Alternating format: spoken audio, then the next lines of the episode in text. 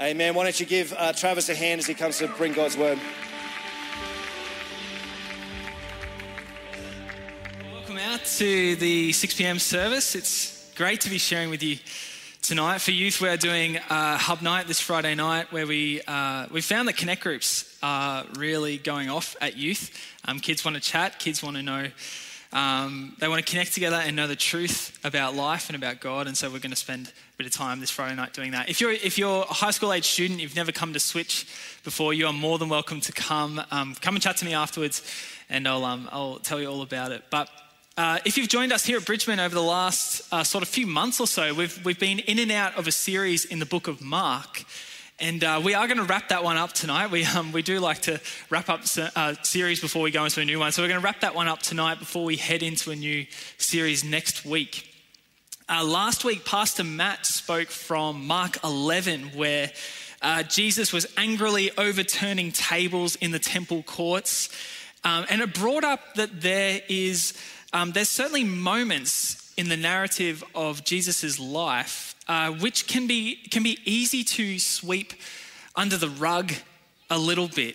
Um, because at face value, they don't seem to uh, match our picture of Jesus or the character that we think Jesus um, should have.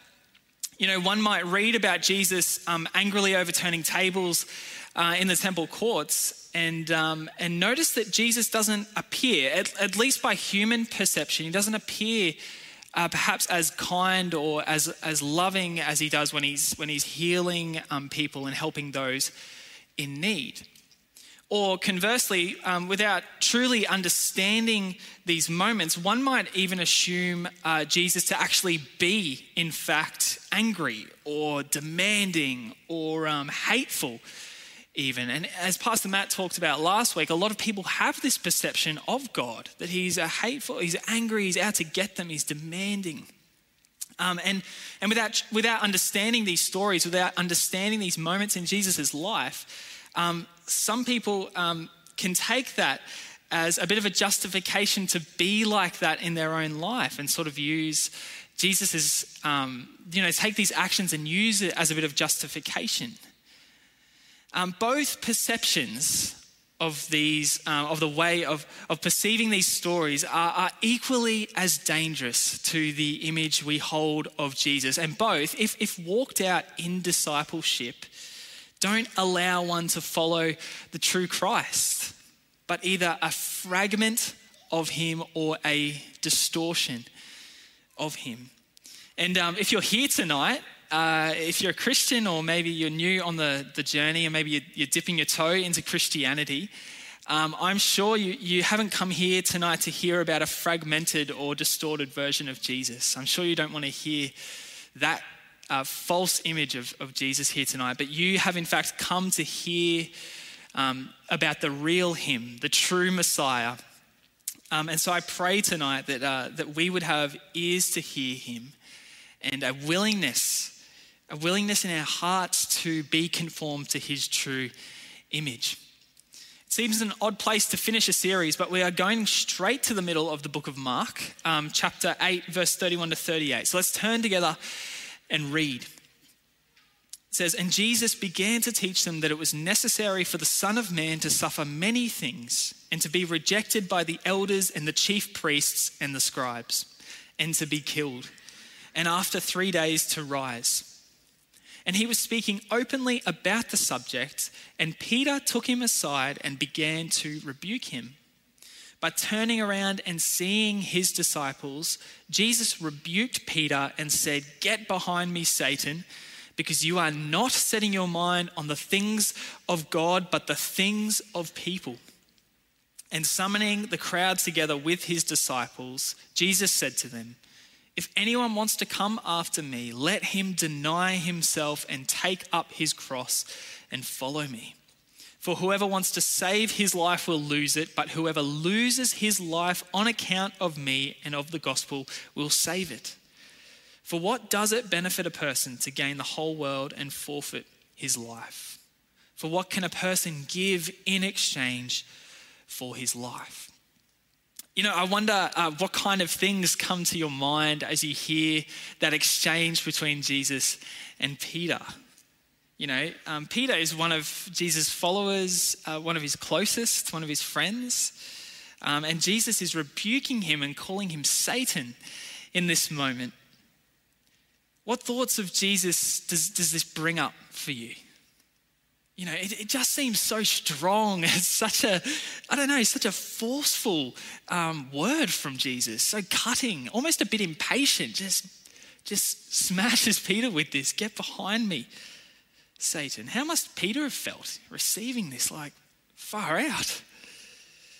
You know, Matthew 16, 22 fills the gaps a little bit and quotes Peter as originally saying to Jesus, um, God forbid, Lord. You know, when Jesus is talking about all the stuff that has to happen to him, Peter, by rebuking him, says, God forbid it, Lord. It, it, you know, this will never happen to you, is what he says.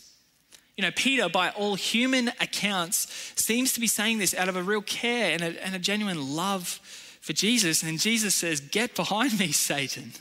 So full on. Over a month ago, um, it was uh, my wife Lauren's birthday, and um, as an avid gift giver and receiver, uh, I was really keen to come up with a really great present in the weeks leading up. Uh, but I was facing some difficulty from Lauren's end, and that was that she claimed, um, she was adamant, in fact, that she did not want a single thing for her birthday.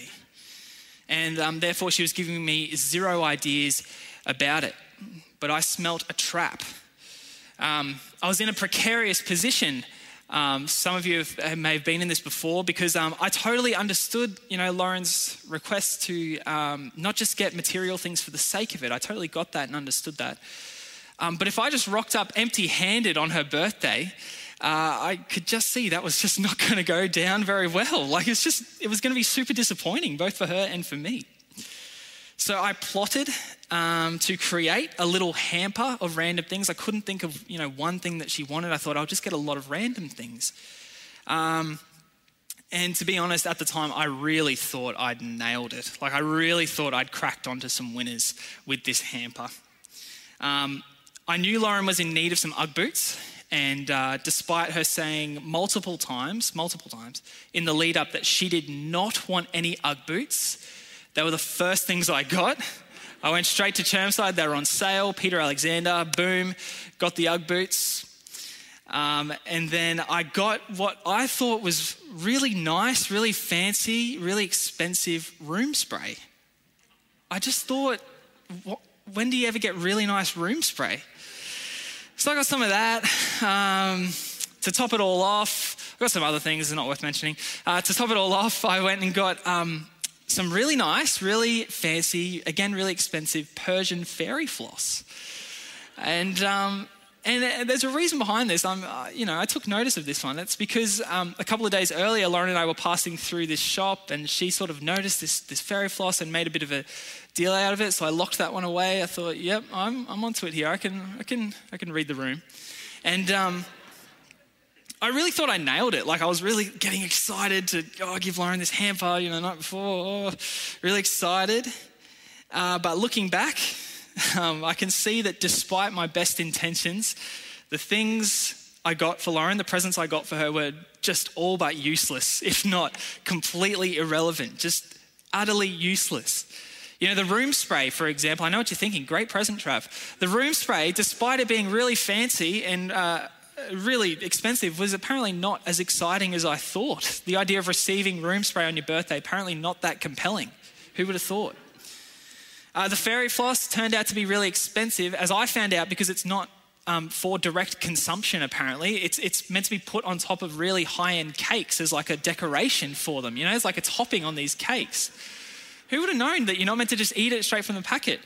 I was really keen to try some.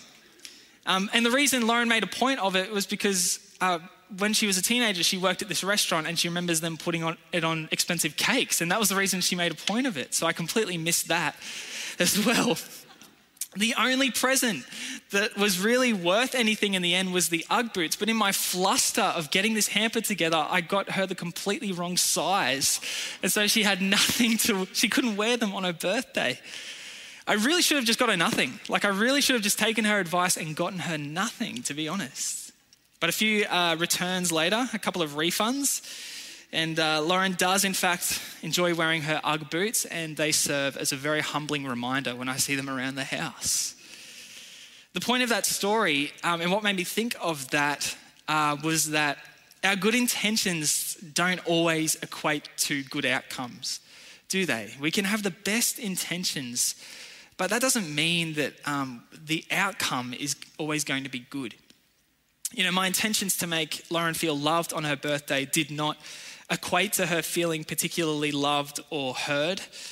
Um, and while my actions were well intentioned, in the end, I had to be lovingly rebuked in a way, lovingly told um, that, that these presents were not that great. And um, I'd actually missed the point in all of this. You know, I had to be told that um, so that a good outcome could be achieved in the end. In this exchange between Peter and Jesus, uh, Peter's rebuking of Jesus seems to come from a place of really good intentions, of care and of, and of love for Jesus. You know, Jesus is now starting to talk openly about what is to come for him. And um, he starts to say that he will suffer, he'll be rejected, he will be killed. And, and Peter hears this and he, he recoils at this. You know, the thought of a suffering Messiah. You know, Jesus, you must be mistaken. You're not going to suffer. What are you talking about? You're the Messiah. What, like, this isn't going to happen to you. In fact, the use of the word rebuke in this um, instance is, is so strong, such a severe word. Uh, one commentary says that its use is customarily for rebuking demons, you know, the most ultimate form of evil. So for Peter, in Peter's mind, the idea of Jesus suffering is it's a severe evil. But what he's actually expressing here, what Peter is expressing, is a, is a common um, stereotype or a common perception of the Messiah at the time. You see, for the Jewish people, they expected the Messiah to come and liberate them um, by being a, a powerful political and military force. This is who they thought the Messiah was going to be. You know, one who would rule over the nations, who would, um, as Second Samuel says, have a throne, a kingdom, and a dynasty and a house starting with King David that will last forever. And, and that is the case with Jesus, but for them, they took that to mean that the Messiah would come and liberate the Jewish people through armies and military victories and would be a strong political force. You know, he, he definitely would not suffer. He definitely would not be rejected. He definitely would not be killed, like Jesus is saying will happen.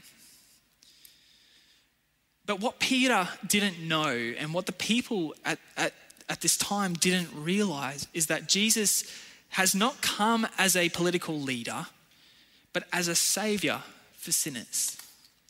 And he did not come to conquer nations, but to in fact conquer death forever.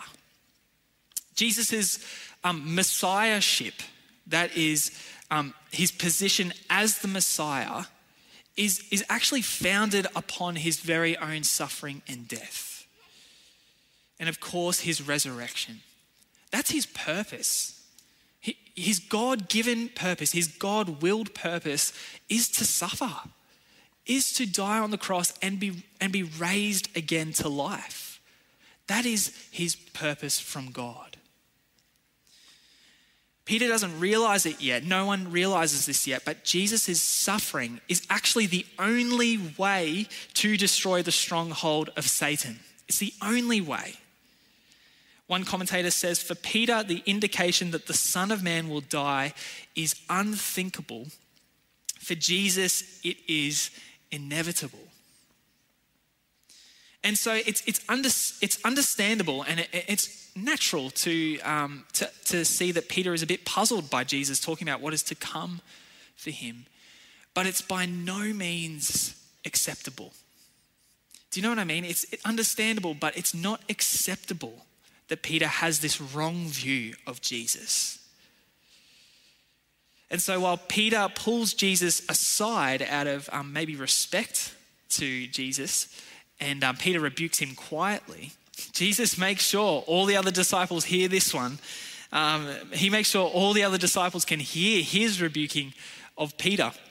And it reminds me a little bit, um, you may have had a, an experience like this when you're in an exam, maybe at school or uni or something, and uh, the teacher or lecturer comes up behind you and peers over your shoulder and checks what you're doing with your work. And um, instead of whispering a response to you, they then direct their response to the whole class and say something like, um, Guys, just make sure you're checking your answers, please. And you're sitting there going, What have I done wrong? it shows us that all the disciples are thinking the same thing. They're all, they're all thinking the same thing. They all have this attitude, they all have a wrongful interpretation of Jesus. Um, it's just that Peter is the one who's actually said it. We all probably have a friend like that. Everyone's thinking it, but they're the one who actually says it. And so all the disciples need to hear this. Jesus says to Peter, Get behind me, Satan, because you are not setting your mind on the things of God, but the things of people or of man. Jesus recognizes straight away that this voice coming from Peter is, is not a voice which speaks truth. It's not a voice which, which um, spurs Jesus on into his God given will, but it's the voice of the deceiver, the liar. That is Satan. You know, it's the same voice which in Luke 4 5 to 8 tries to tempt Jesus in the wilderness. It, it says, um, and the devil led him up, Satan led him up and showed Jesus all the kingdoms of the world in a moment of time. And Satan said to him, I will give you all this domain and their glory because it has been handed over to me, and I can give it to whomever I want. So if you, Jesus, will worship before me, all this will be yours. And Jesus answered and said to him, It is written, You shall worship the Lord your God and serve only him. The word uh, Satan um, comes from uh, the Hebrew word of the same um, pronunciation, and it means the adversary or the accuser. John 8:44 says Satan is a murderer from the beginning, not holding to the truth, for there is no truth in him. When he lies, he speaks his native language, for he is a liar and the father of lies. John 10:10 10, 10 says Satan's purpose is only to steal and kill and destroy. Satan's goal is always to impede the will of God the Father. It's always to impede God's good and perfect will for our lives, for Jesus' life, even.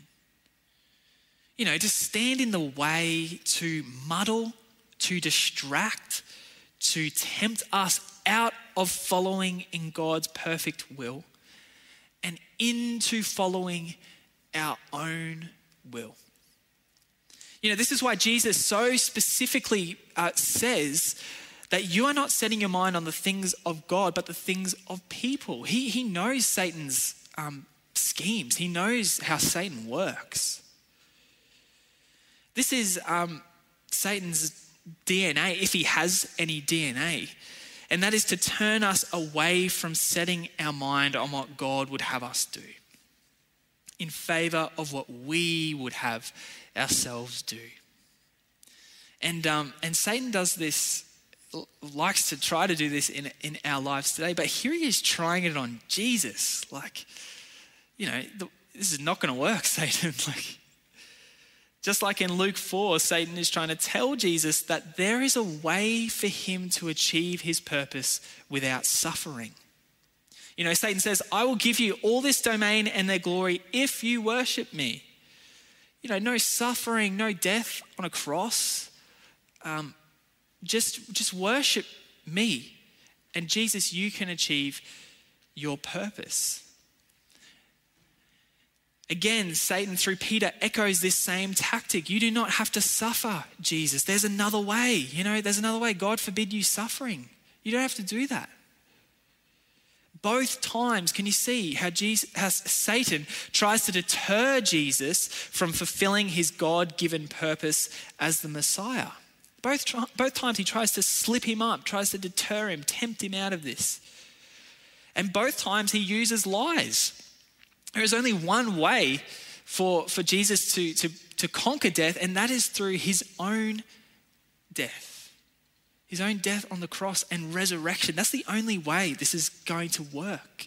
Satan uses lies both times, but both times Jesus resists, clings to the Father's will despite the inevitability of suffering that it brings. James Edwards, a commentator, says that Jesus' concept of Messiah is not satanic, as Peter suspects, but Peter's attempt to avert him from it is. And so now, with, with all that in mind, we can now look at Jesus' reprimand of Peter we can see the severity of Jesus' reprimand, his sharp demand for Satan to get behind him, to leave, to get out of his sight, is not done out of anger at Peter, but ultimately out of a deep, deep love for Peter and the disciples. You know, it's, it's unacceptable for the disciples to, to believe in a lie about Jesus. It's not right. It, it, that does not lead them into the truth if they believe a lie about Jesus. If they think in human terms and not understand the true messiahship of Jesus. And so, and Jesus is, he's not having any of it. He's not letting that just, just um, happen. He's, he's pulling that up. He is, he's rebuking that. Jesus knows that to think in human terms, which is when, when human things conflict with the things of God, is to not be a disciple of God, but in fact to be a disciple of Satan, to be a disciple of the world.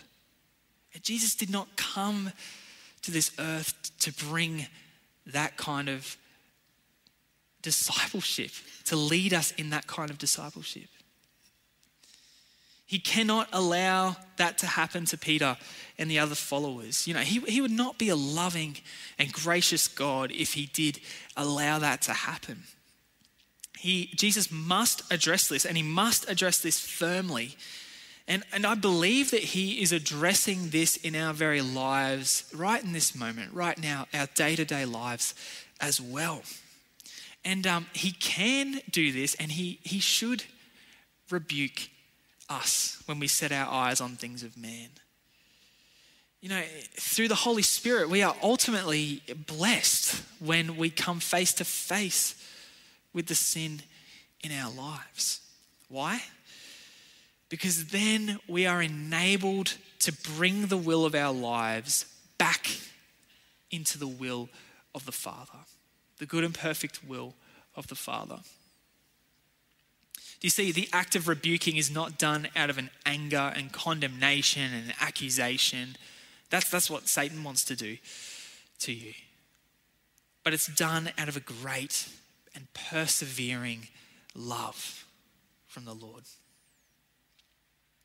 Recently, I've been rereading um, the Screwtape Letters uh, by C.S. Lewis, uh, which I'm sure many um, here would have read, or at least some of C.S. Lewis's um, works. And the Screwtape Letters, it's an it's an interesting one because it's a it's fictional, um, and it's a satirical sort of compilation of letters. And it's written, it sounds bizarre, it's written from the perspective of a senior devil giving sort of advice to a junior devil on how to um, disrupt um, a man's life, how to deter him from the things of God, essentially.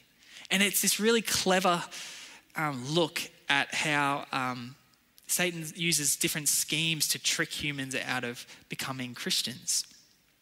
And uh, because of this perspective that Lewis writes from, um, the names of Satan and God are switched around, and it's a little bit it's a little bit weird to get to get used to. Satan is referred to as our father below, and um, God as the enemy. Which it feels strange, but you get it, you pick it up pretty quickly. I wanted to read you this quote um, that I, I came across, and I just love how how Lewis puts it. He says, "He, God." Really does want to fill the universe with a lot of loathsome little replicas of himself, creatures whose life, on its miniature scale, will be qualitatively like his own. Not because he has absorbed them, but because their wills freely conform to his.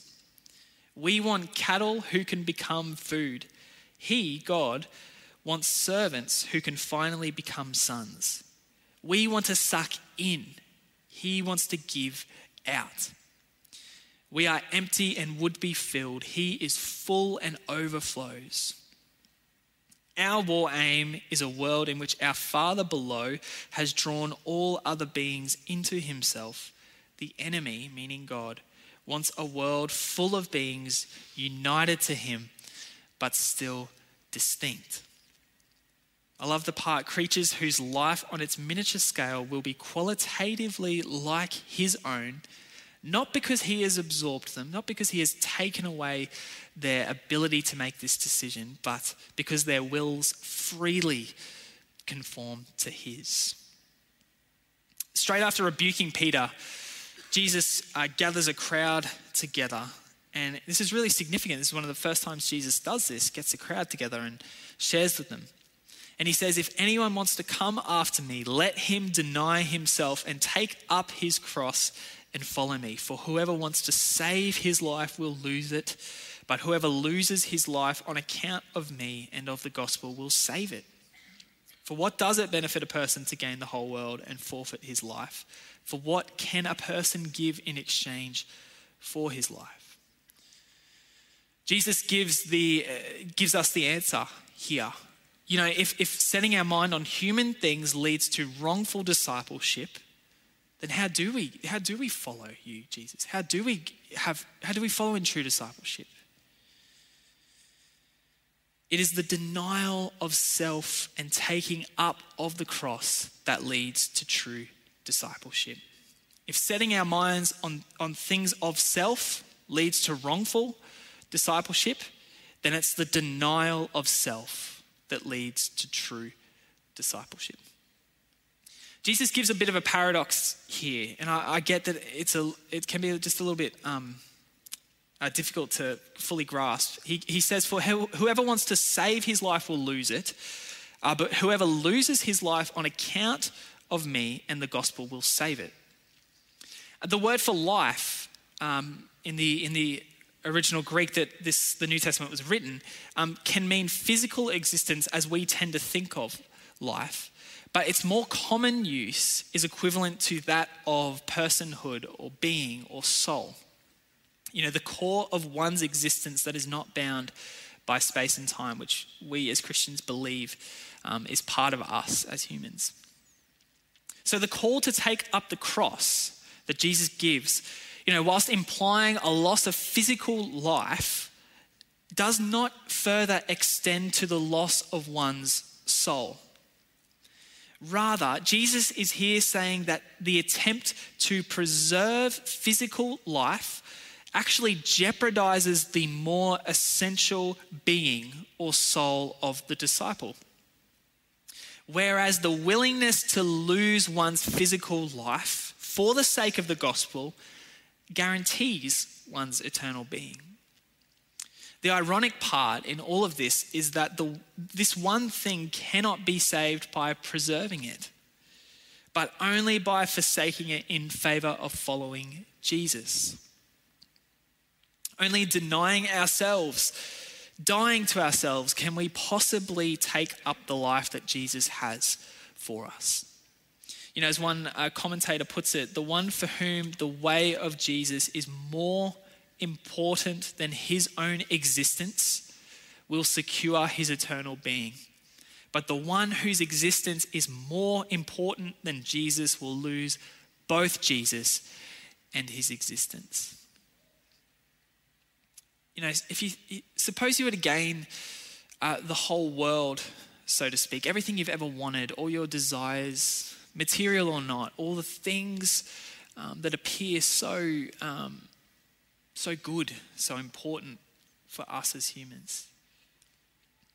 Say you were to gain all of that, but at the cost of your soul, of your inner being, of your most, uh, your, your personhood, your most inner being.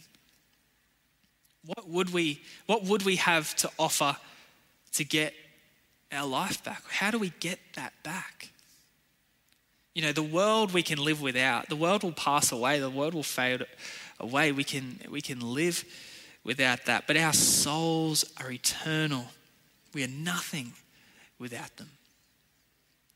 The true way of discipleship, the way of true discipleship, in fact, is denial of self, of which the world is part of. George MacDonald has um, this incredible understanding of this, and um, the quote's going to come up on the screen. Um, he says, When I say the world, I do not mean the world God makes and means. I mean the human hearts that live therein. Sorry, yet less the human hearts that live therein. But the world man makes by choosing the perversion of his own nature. This is what it means by the world a world apart from and opposed to God's world. By the world, I mean all ways of judging, regarding, and thinking, whether political, economical, ecclesiastical, social, or individual, which are not divine, which are not God's ways of thinking, regarding, or judging, which do not take God into account, do not set his will supreme as the one only law of life, which do not care for the truth of things, but only the customs of society or the practice of the trade, which heed not what is right, but the usage of the time from everything that is against the teaching and thinking of Jesus, from the world in the heart of the best man in it, especially from the world in his own heart, the disciple must turn to follow him.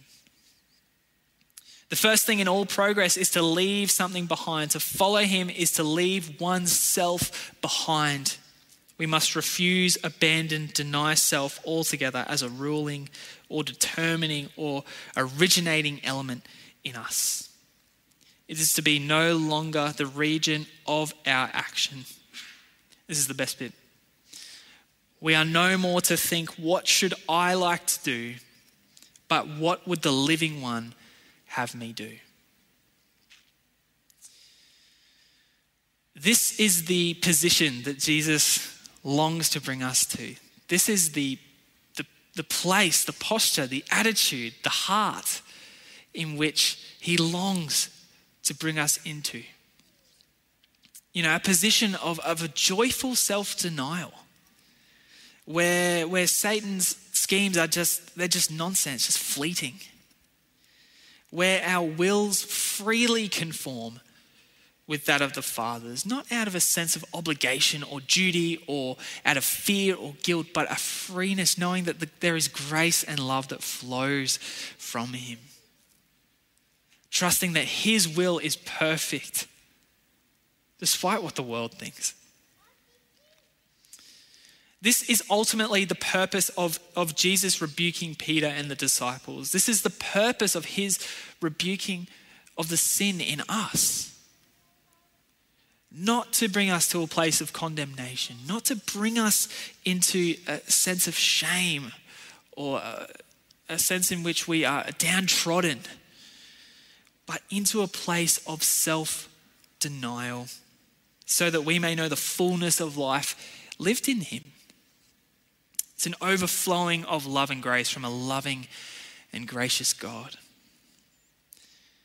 And so, just as I invite the, the team to come back up, we stand at a crossroads with this. You know, this is a it's a huge moment. This is a huge um, decision to be made here, and uh, it's not a it's not a both and kind of choice. It's not um, one where we can keep Christ and our own lives and they can live together somehow. That, it's not that kind of choice. It can't be like that. We, we stand before an either or kind of choice either my life or Jesus. There's no separation uh, between um, sacred and secular in this.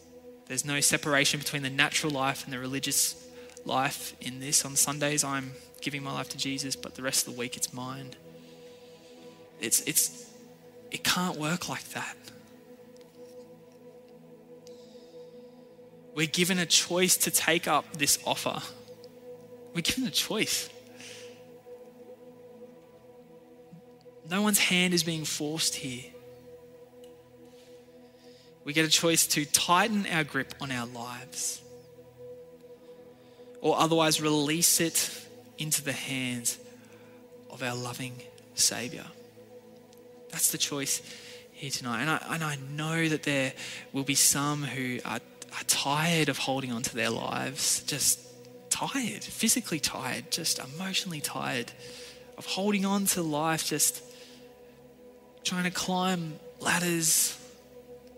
And this is not this is not a condemnation kind of, of thing. This is not a guilt trip of any sense, but it's an invitation to come, lay that down at the cross. To say to Jesus, take everything, take my dreams, take all the good stuff in my life. Even if it look, even if it sounds great, even if it's um, on the surface, even if it looks pretty good. Take it, Lord. Take it all. Come and know life in Him, built upon Him.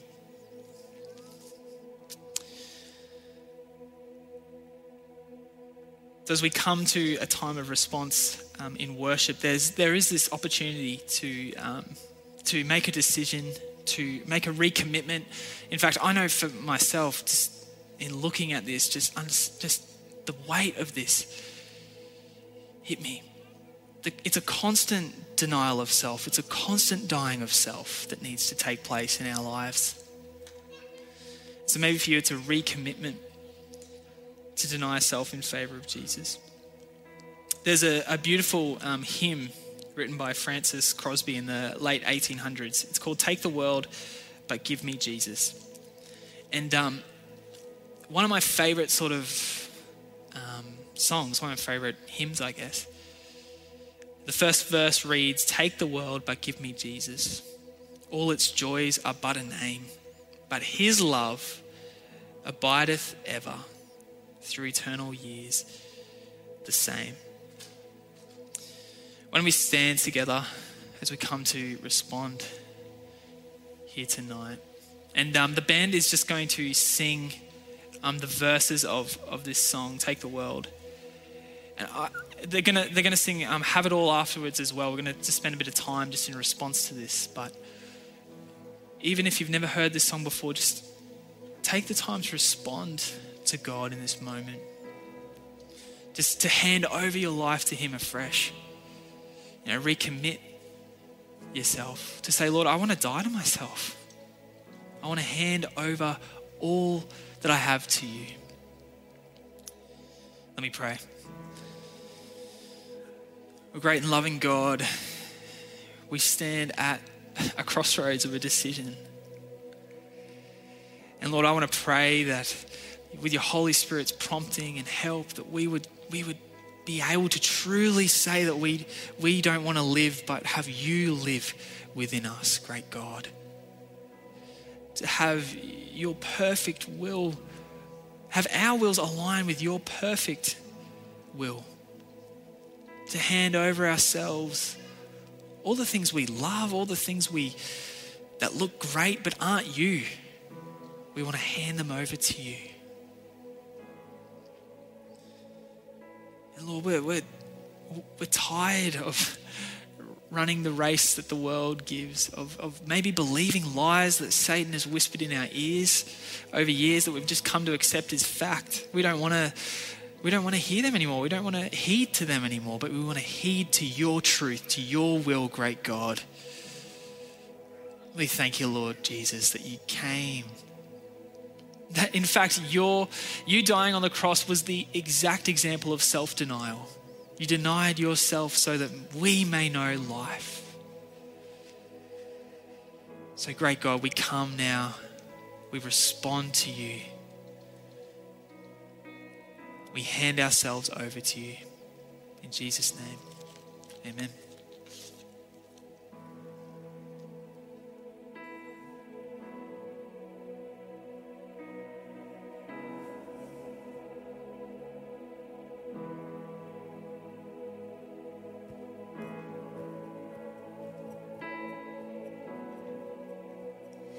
Take the world, but give me Jesus, all its joy.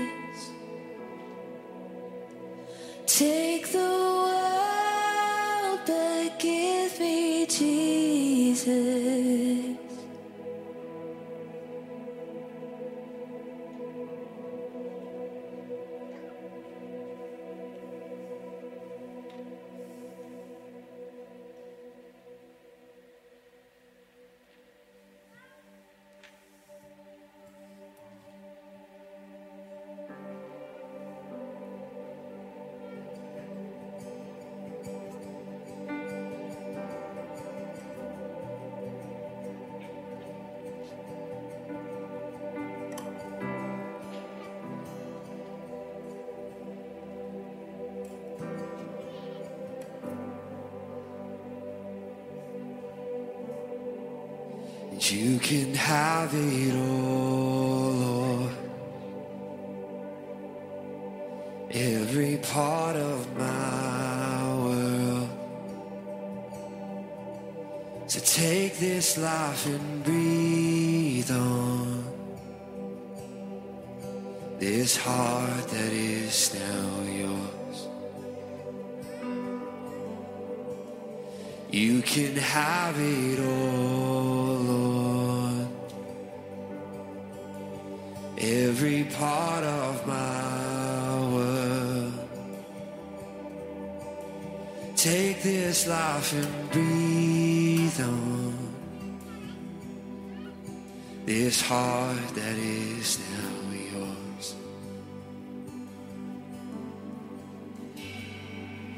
And all the joy I found,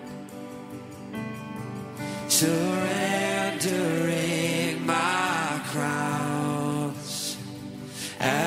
feel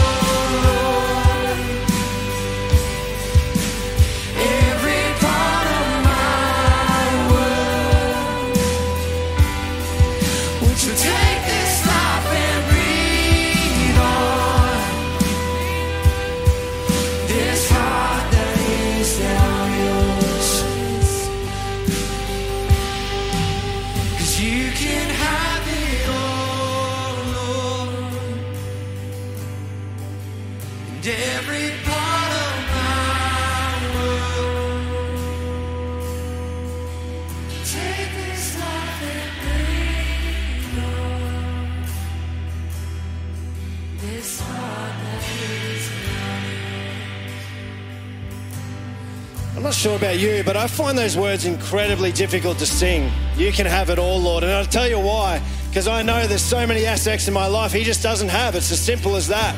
Yes, we can have all the greatest intentions in the world, but do we actually live it out? It's one thing to sing it, but do we live it? And uh, there may be areas that God's pinpointed in your heart tonight. There's just something that says, Do I really have that? If God said to you, Would you give me all your money? Could you do it? If God said to you, Would you give me my your car? Would you do it? Now, I'm not saying He's saying these things, but there's aspects in our heart and in our lives. Could we truly say, God, you could have every bit of it, every aspect of my life, my career, my dreams, my money, my car, my house, it's all yours. And it's quite ironic, isn't it? Because the, the Bible says the earth is the Lord's and everything in it. And yet we still have this mentality that, oh no, it belongs to me. Like, surely I'm not going to give it all to you, great God. But as Travis was speaking tonight, there may have just been one thing. You know, I find that the closer I get to God, the more that gets exposed. And I go, oh, there's that too. There's that too. I didn't even see that, Lord. I was holding on to that. I was hanging on to that. But God, He's so gracious, so loving. And he just pinpoints and he just presses and he says, What about that? What about that? I want to deal with that in your life, one step at a time. He's amazing, so gracious, so loving. And there may have been one thing tonight as Travis was speaking that he said, What about that area of your life? There's something in your heart you haven't surrendered. There's something there you haven't given up. And God says, I want your heart, but not some of it, all of it. I want your life. I want your whole life. And if you do, and if you're willing, you'll experience life and life to the full. It's a funny thing. You've got to lose your life to find it. You've got to truly lose your life to find it.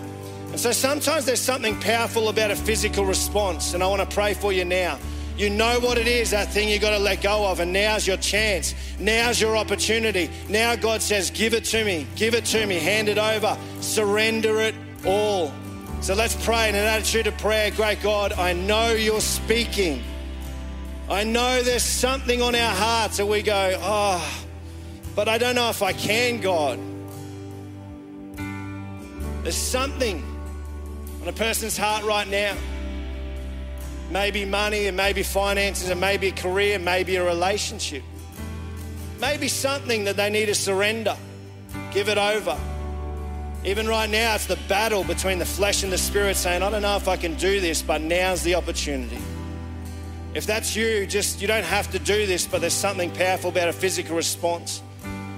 You know what that is. Now's your opportunity to surrender to Him. I'm just wondering if you might, just in this attitude of prayer, just put your hands in front of you with your palms facing up. Maybe place that thing in your hands right now just as a, as a response. Not, not physically, but just in your mind. Just visualize putting that in your hands and saying, Here, God, this is yours. Right now, here, God, I hand it over to you. I surrender it to you now.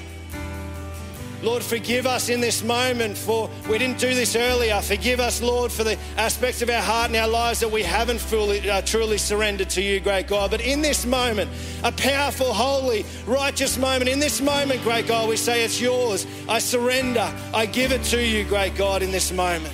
And so thank you for those that responded. This is a defining moment, a moment that changes everything for some, a moment that changes the direction of their life as we hand it over to you, great God. And God, we want to be able to sing, May you have it all. That's where we want to be. We want you to be Lord of our lives, not just sometimes, not just in aspects. We want you to be truly Lord of our lives so that we can sing wholeheartedly, You can have it all. And so, great God, we respond to you.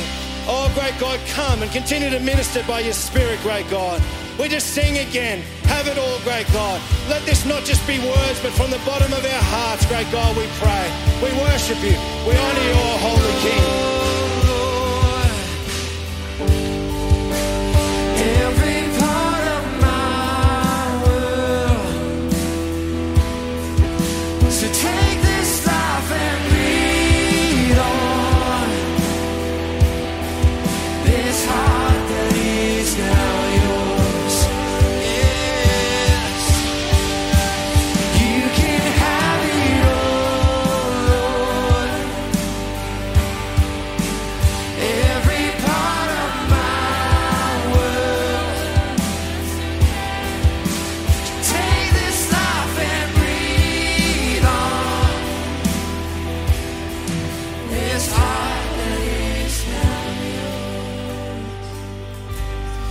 It's true, great God. I think uh, you know it's not it's not about our intentions and our heart and our desire. We wanna we wanna be able to sing those words from the bottom of our heart, but we just struggle.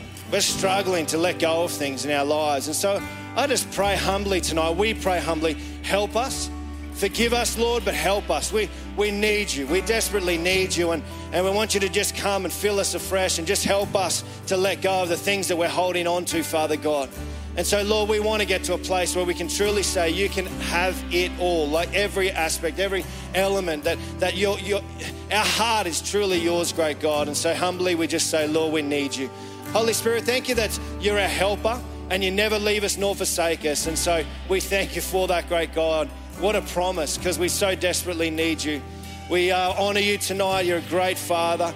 We thank you, great God, for all that you want to do. Continue to work in our hearts, great God, we pray.